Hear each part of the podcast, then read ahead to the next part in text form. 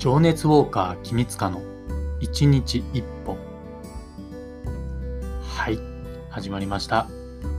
えー、君塚です、えー、今回もよろしくお願いします。えー、今回のテーマはですねあのまあ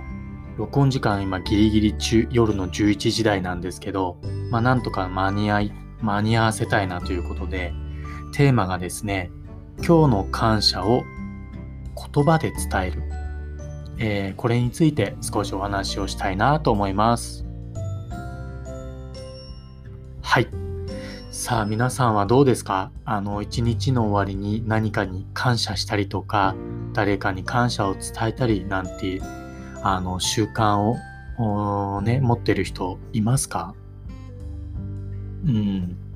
なかなかね、あのできそうでできないのが感謝かなっていうふうに個人的には思うんですけど、実はまあ今日、えー、ある仕事でですね、あの、いろんな方に、えー、大変お世話になったんですけれど、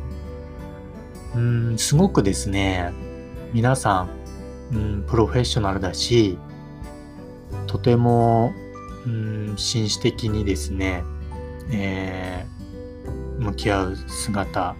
それぞれかっこよかったなと思いながら、あと同時にですね、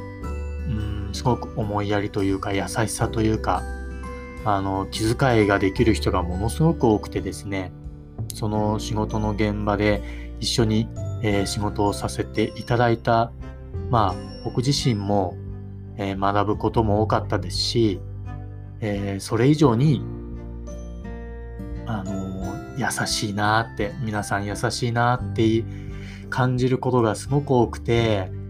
てもうん緊張感のある中ではあったんですけど、えー、気持ちよくですね楽しく、えー、仕事をすることができました。まあそんな、えー、気持ちになれたことをですね今日の僕の一日の最後にですね、まあ、ちょっとあの今日お世話になった方すごく大勢いたので、えー、一人一人に伝えることは難しいんですけれどまあ後日ね、もしかしたら一人でも二人でも、この音声配信を聞いてくれるかもしれません。まあそういうちょっとね、期待もしつつ、この音声に乗せてですね、今日の感謝を言葉で伝えられたらいいなということで、えー、今日中になんとか収録しているところです。本当にですね、えー、今日はありがとうっていう気持ちがすごくですね、大きい一日を過ごすことができました。改めて、えー、今日一緒に、え、お仕事をさせていただいた全ての皆様に心から感謝申し上げるとともに、まあ、この仕事がですね、えー、よりいい形で世の中で、え認知され、え成功することを私も皆さんと同じように、えー、熱意を持って、情熱を持って、えー、祈っていたいなというふうに思います。本当にありがとうございました。うん、いやー、伝えることができたらいいなと思うんですけどね、本当はね、もう一度直接お会いしてね。うん。だね。皆さん忙しい現場でしたし、まあ、あの、本当に簡単な軽い挨拶しかできなかったんですけれど、うん、ねえ、やっぱそういう仕事、プロフェッショナルな仕事の現場から得るものっていうのはやっぱ改めて多いなと思いました。うん。やっぱり逆に言うと、自分はまだまだその成長していけたらいいな。もっとうんそういうプロフェッショナルな現場にどんどんこう呼んでもらえたり、えー、必要とされる存在になればいいな。って、まあ、今日やったお仕事の内容に関わらずですけどね、えー、より声をかけていただけるような人材になれるように改めてね頑張っていこうと心の中でですね、決意をしたところです。うん。まあ、せっかくなので、まあ、前半はちょっと僕のね、あの、思いを、えー、ただ、ぶつけるというかね、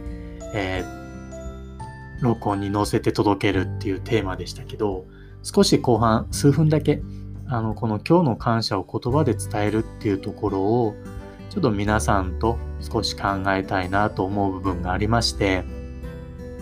まあ、スポーツの世界に僕も長年いたので、よく言う、まあ、僕自身もそうですけど、言っていたも含めてね、あるのが、あのもう本当に今があるのは皆さんのおかげです。感謝していますっていう、そういう、えー、心からのお礼っていうのはよくスポーツの現場でもよく耳にするんですけれど、やっぱそれって言葉でちゃんと伝えないと相手には伝わらないんだなっていうのをより最近感じるようになりました。感謝してます。感謝の気持ちはあります。ではなくて、それをどう相手に伝えるか。手紙でもいいと思うし、メールでもいいと思うし、うん、まあ電話とかでもいいと思うんですけれど、直接会ってでもいいと思うしね。何か、まあ、まあ、まあ SNS でもいいのかな？うん。自分の思いを言葉なり何かに伝えていくっていうことがとても大事なんだなって。自分の心の中で感謝してますだけではやっぱりね、ちょっとね、一歩足りないのかなって僕は思うようになった。うん、まあ、なんて言ってる自分がね、本当に、例えば身近な人にね、常日頃からそういうふうに発言できてるかっていうと、ちょっと、うん、まだまだだなっていうところは正直あるんですけど、でも以前よりは、その身近な人、またはそうではないまあ、お仕事関係の人も含めてなんですけれど自分からありがとうとか感謝を伝えるっていうコミュニケーションをうんちょっとですけどね僕の中では少しずつですけどできるようになってきてるなというふうに実感はあります。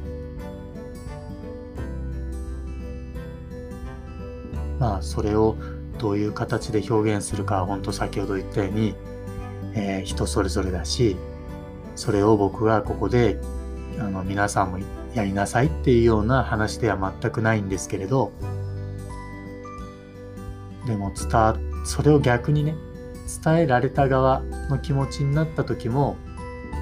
ああるわけですよね。逆に僕が誰かから感謝されるっていうこともあるんですけどそれはやっぱ言われたら素直に嬉しいし、うん、もっと応援してあげたいなとか、あの、見守っていきたいなっていう気持ちがより強くなるし、サポートしたいなっていう気持ちが強くなるし、でもそれが伝わってこなければ、やっぱ相手が本当に何を考えてるのかってわからない部分があるわけですよね。ありがとうと思ってるのか、こんちきしょうと思ってるのかっていうのは、こちらの勝手な憶測では、本当の意味での判断はできないじゃないですか。顔で笑ってるけど、心の中でどう考えてるのかってやっぱり人間って本人に聞いてみないと、直接の気持ちとして聞いてみないとわからなかったりすると思うんですよね。なので、えー、まあ言われて嬉しいように、だったら僕も少しずつそういうことを自己表現できるようになれたらいいなというふうに、まあ40過ぎてからですけど、思うようになりました。まあそれを10代とか20代でさらっとね、ナチュラルにやってる人を見かけると、あ尊敬しちゃうんですけどね、自分にそういう、うん、頃を振り返るとね、未熟だったなってことがやっぱ多いので、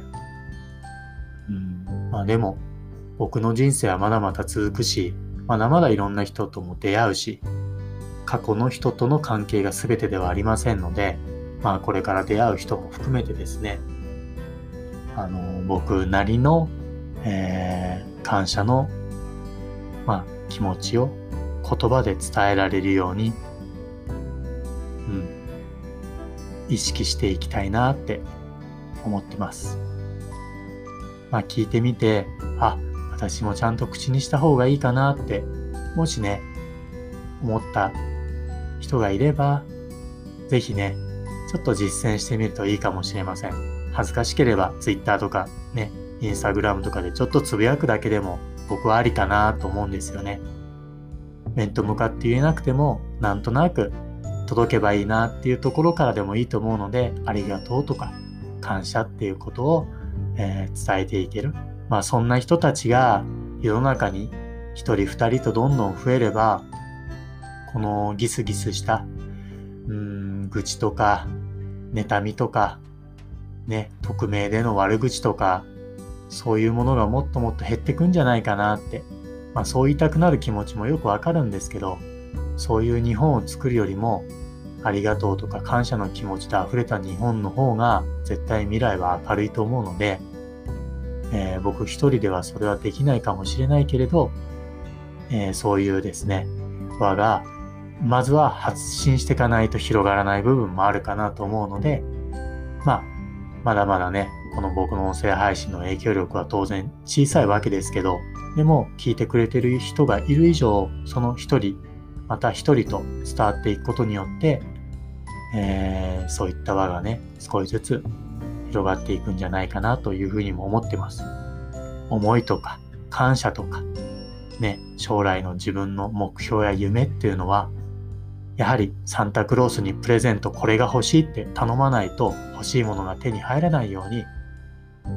こうなりたい、ああなりたいっていう自分の思いとか気持ちをやっぱり伝えていくっていうことが自分にそれを引き寄せる力にもなっていくのかなというふうに思います。ちょっとね、えー、いろんな方向に話が向いちゃいましたけど、一応ね、今日の、えー、テーマとして、今日の感謝を言葉で伝えるということで、前半は、えー、今日仕事で携わった皆さんへの僕からの、えー、感謝。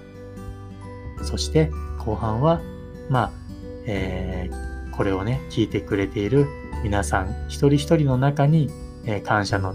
まあ、種というか、芽というか、花というか、それぞれでいいと思うので、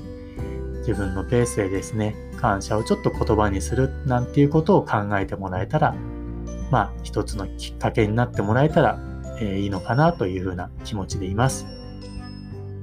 はい、以上ということで、うん、